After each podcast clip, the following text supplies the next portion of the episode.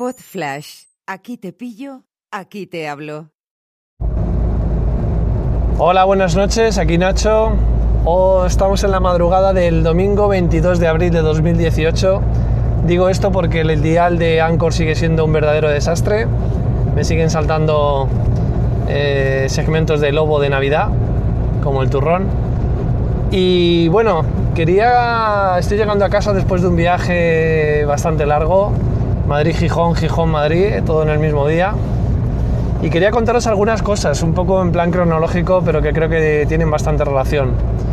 Lo primero, quiero recomendaros una entrevista que, que vi el domingo pasado entre, bueno, le hizo Jordi Évole a Mercedes Milá en Salvados. Fue como ver jugar a Messi con, con, con Pelé en el género de la entrevista. La verdad es que tu- tuvo poco trabajo esta vez eh, Jordi Évole, porque Mercedes Milá es un personaje en sí mismo y es una bestia mediática.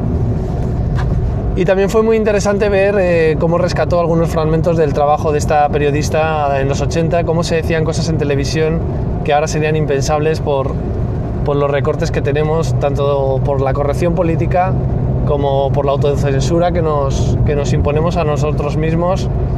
Y por otra cosa muy importante que dijo Mercedes Milá, que es la figura de los asesores, que preparan a sus entrevistados de tal manera que quedan muy pocos resquicios en los que los periodistas, que generalmente eh, son dóciles y, y falderos, pues hacen que las entrevistas, por ejemplo, cuando van a entrevistar a, yo sé, a Albert Rivera o a Pedro Sánchez o a Mariano Rajoy por parte de Pedro Piqueras o por, yo que sé, Susana Gris o tal, pues tú ya sabes que eso está pactadísimo, o sea que, que no hay margen para la sorpresa, ¿no?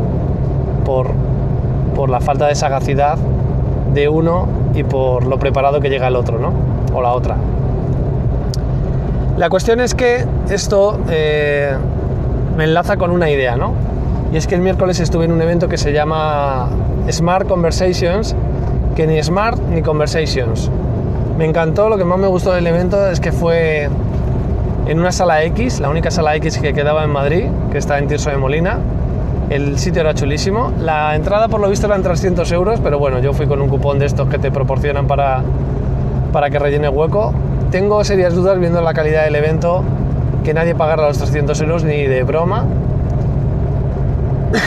y tengo que decir que fue muy decepcionante porque eran 10 ponentes los que había y fue francamente decepcionante escuchar a 10 personas hablar de la felicidad de la que estoy hasta los huevos, de, cómo hacer que tus empleados sean felices, pero no con un fin en sí mismo, sino para conseguir que aumente la cuenta de resultados, como si los empleados fuesen gilipollas y no se diesen cuenta de que les están dorando la píldora de forma artificial.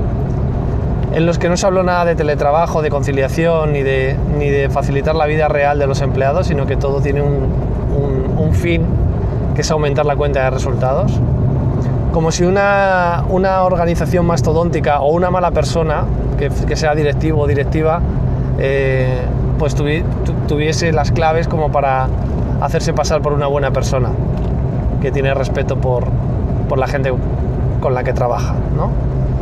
Lo preocupante, como siempre digo, de una ponencia es qué pasaría, la pregunta incómoda es qué pasaría si quitamos a ese ponente y ponemos a otro con el mismo PowerPoint y en el 100% de los casos os puedo asegurar que la diferencia sería cero.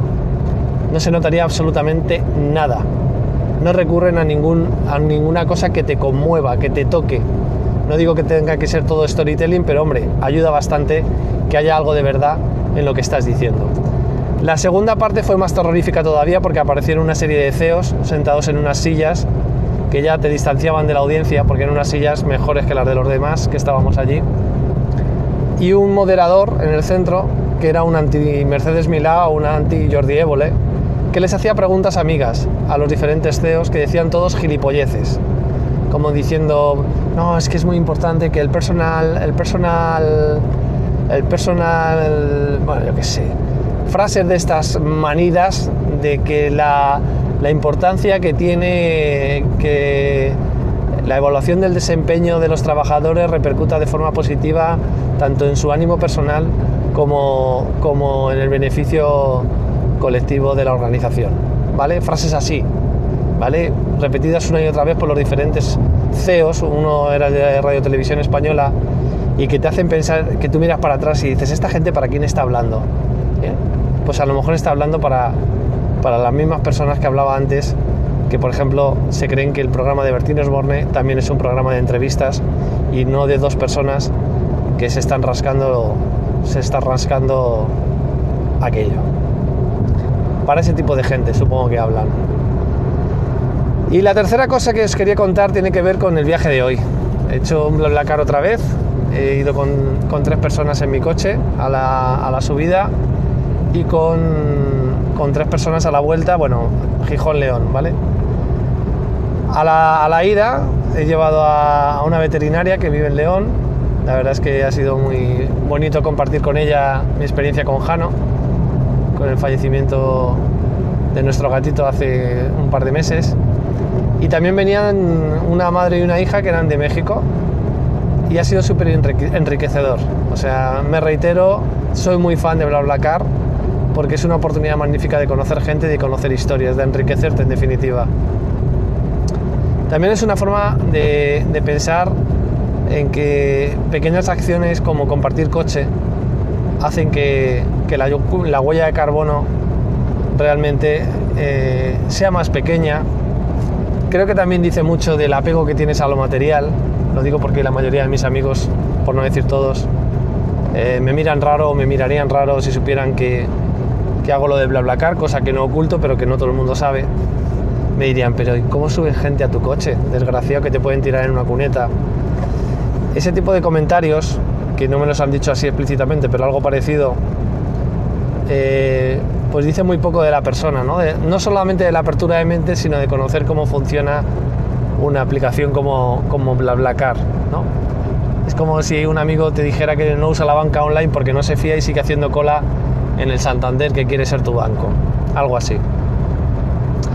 Bueno, dicho esto, sé que no estoy salvando el planeta, pero me siento muy coherente y ha sido un enriquecimiento, sobre todo con la, con la madre y la hija mexicanas, ha sido un enriquecimiento mutuo impresionante.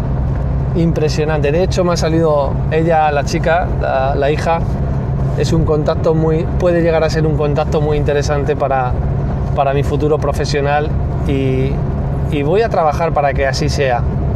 Voy a trabajar para que así sea y, poder hacer esa llamada que me ha ofrecido hoy, sinceramente.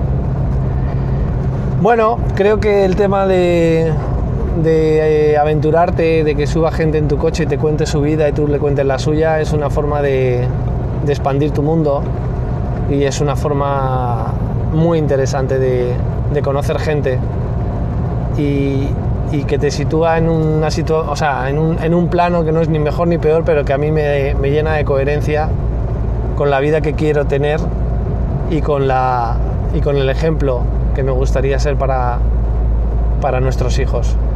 La verdad es que cada vez creo menos. En, el otro día vi el documental de, de, los plásticos en la sexta. Cada vez creo menos en, en la gente que, que, se queja desde el sofá y luego no hace absolutamente nada. No defiende ninguna postura que vaya destinada a que lo que dice por su boca eh, rime, aunque solo sea de casualidad, con lo, que, con lo que hace en su vida realmente. Así es que nada, acabo de pasar por el Palacio de la Moncloa, que no me digáis que no está desaprovechado si ahí solamente vive una familia. Y nada más. No sé cómo llamar a este episodio, casi 10 minutos. Gracias por llegar hasta este minuto 9.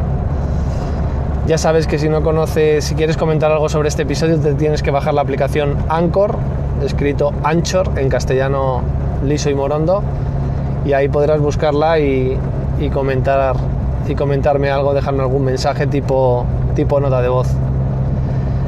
Hasta aquí mi disertación que me ha servido para llegar a casa.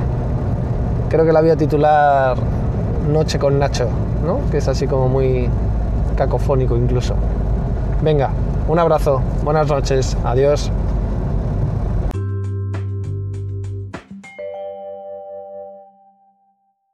Una producción ático de podcast